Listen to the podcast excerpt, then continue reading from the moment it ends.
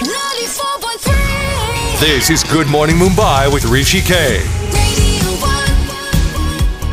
Radio 1 Tuesday edition of Talking Finance with Saurabh Mittal. He does such a fabulous job kind of coming in Monday to Friday. Good morning. I hope friends, family, and colleagues are safe and healthy, buddy. All well, Rishi. Thank you so much. Good morning to you. The credit card annual fee. Now, I need a few tips to make informed decisions. I understand that uh, a lot of people are charged and a lot of people are, uh, you know, it just rolls over from the points that you make. So, first, let's talk about what is a credit card annual fee. Yeah, let me just give you everything from scratch. So, first, let us discuss what actually is a credit card annual fee. An annual fee is the amount that credit card issuers charge at the time of credit card activation and once a year after that to primarily keep your card account active. While many cards involve an annual fee, there is no dearth of zero annual fees cards which are available in the market. And also, many cards waive off the annual fees for the subsequent years if the user meets a predefined yearly spending target. So, the question Fair is, enough. should so, you opt? so, uh, you know, should one opt for uh, one that has an annual fee? Well, uh, by the look of it, it might always appear a better idea to go for a particular card that doesn't charge an annual fee. I mean, who doesn't love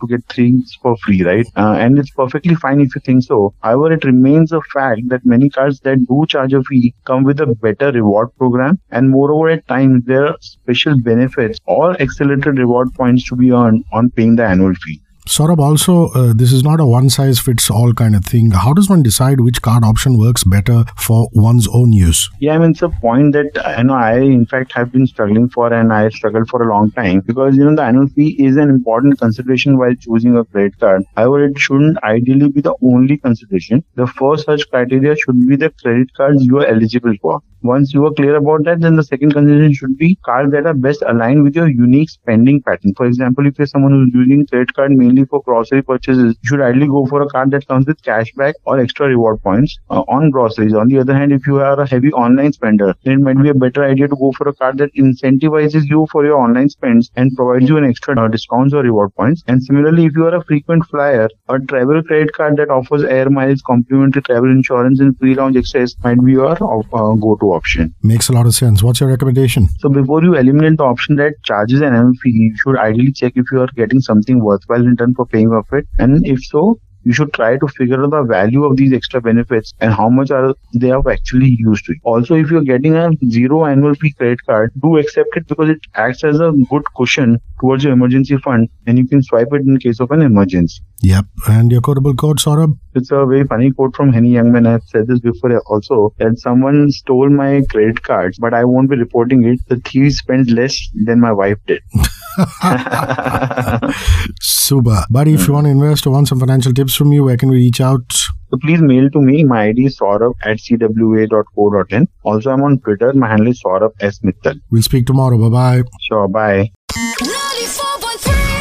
This is Good Morning Mumbai with Rishi K.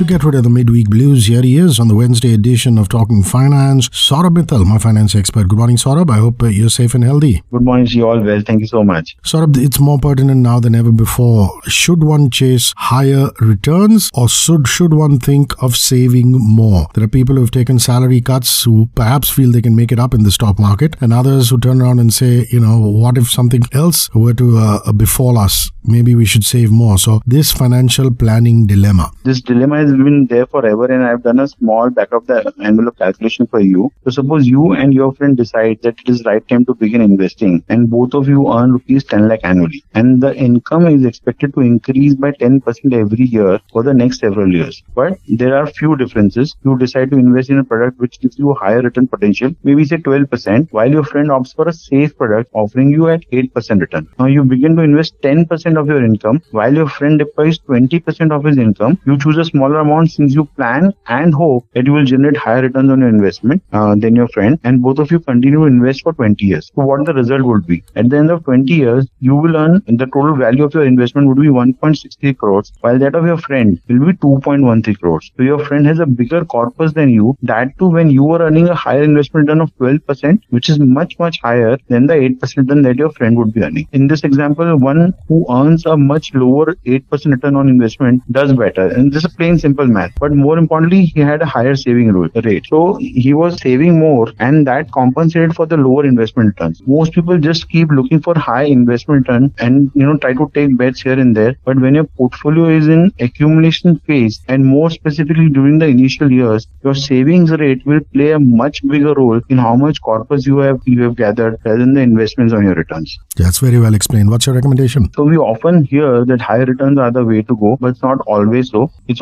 also important to save more and let the money compound. Ultimately, what matters is the fine balance. You just can't ask for any one thing. You have to have a very good savings rate and ultimately diversify your investments so that you can make an optimum return as per your risk profile. Totally. And your quotable quotes always have a fine balance. What is it today? So it's it's a very common saying. Everybody wants to go to heaven, but no one wants to die. Ah, well said. Buddy, if you want to invest or we want to reach out to you for financial tips, where can we reach out? You can put a mail to me. My email ID is saurabh at cwa.co.in. Also, I'm on Twitter. My handle is saurabh s mittal. Listen, thanks for your time, your patience, your energy. I look forward to speaking with you tomorrow. Bye bye. Bye. 94.3 This is Good Morning Mumbai with Rishi K.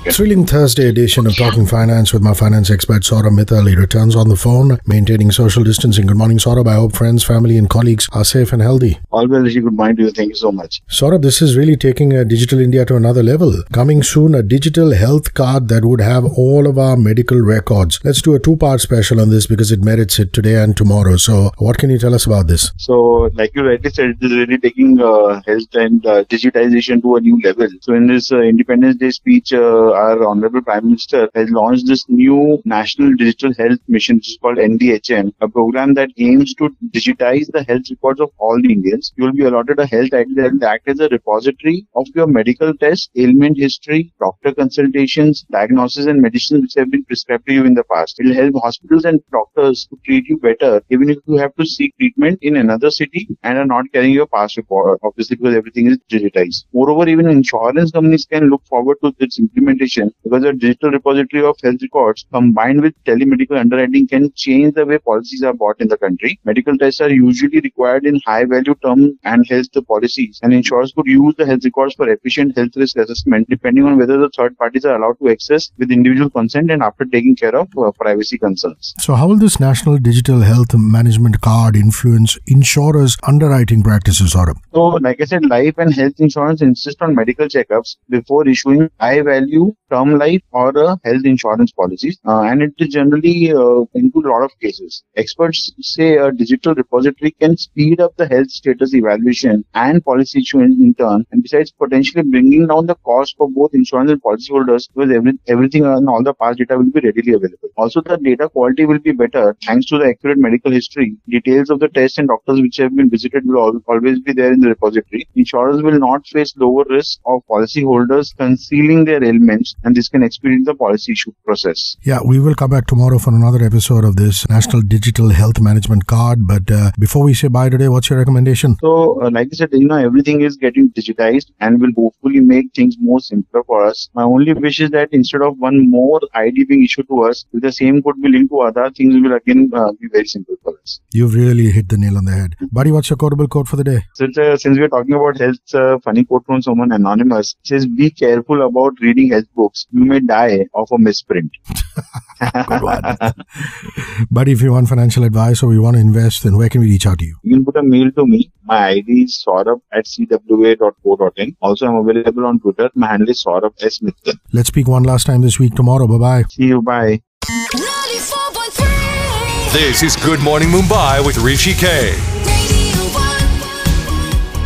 Radio 1. Fun Friday edition of Talking Finance with Saurabh Mittal, my very warm and wise finance advisor. Here he is on the telephone line. Good morning, Saurabh. I hope everything's safe and healthy. All well, Rishi. Thank you so much. Buddy, you started talking about a digital health card, which is a medical card, a National Digital Health Mission card. And you were halfway through that when I interrupted you and I said, let's wrap for the day. Let's continue that today. Uh, digital health card that will have all our medical records. Uh, you talked about some of the benefits, but I'd like you to highlight the drawbacks today. Are there there any drawbacks? So, you know, giving insurance companies access to your digital health cards comes at a very small cost. It may lead to selective underwriting as people with some adverse history may be excluded, which is al- always fair, but so that the protection will have to be provided by the regulator and the government as health insurance should be available to all. Uh, this might cause insurance premiums to increase if more medical details are revealed, or the health insurance cost may just as well decline due to better disclosures over the years, if not months ahead. Clarity from government is awaited on how much access the insurance companies can have on a digital card as and when it gets issued. Saurabh, uh, also as a suppository to this, as a follow up to this, what is telemedicine? And I'd like you to kind of highlight telemedicine's role in health insurance claims. So, uh, you know, a digital health card can also enhance telemedicine. This is a concept that got a big boost in these lockdown days. A digital health repository can make it simpler for doctors to check your medical records online for more efficient consultation and diagnosis. The IRDAI has also released its own set of telemedicine related advisory uh, in the month of June. And you can get your doctor's consultation fee reimbursed even if the discussion has taken place over the phone or maybe on a video call or online. However, this does not mean that you can send your routine doctor's consultation bill to your insurance for claim. Regular health policies do not cover such OPD uh, department expenses. But if you were hospitalized and have had to consult your doctors, whether physically or virtually, for follow up, such expenses will be paid up for 30 to 90 days as a part of pre and post hospitalization. Okay, noted. What's your recommendation then? So we all know health insurance is something which is a must and it is required for a long time in our life. You know, unlike life insurance where you need cover only till people are dependent on you. Health insurance is a must and should be there with you for a very long time. The only way to ensure that you get paid for the claims is to declare everything while taking the new policy. And I think this digitization of this health records will make those things much much simpler. I'm going to ask you for your quotable quote of the day, but I can't help but saying that honesty is the best policy, and I mean a health insurance policy in this case. That's true. That's true. Saurabh, what's your quotable quote? So it's a quote from Alonzo Clark. It says every man's disease is his personal property. True indeed. Listen, before you go, if you want to invest or we want some financial advice, where can we reach out to you, Saurabh? You can put a mail to me. My ID is saurabh at cwa.co.in. Also, I'm available on Twitter. My handle is saurabh s mittal. Have a good weekend. Let's speak on Monday morning. Bye bye. Sure, bye.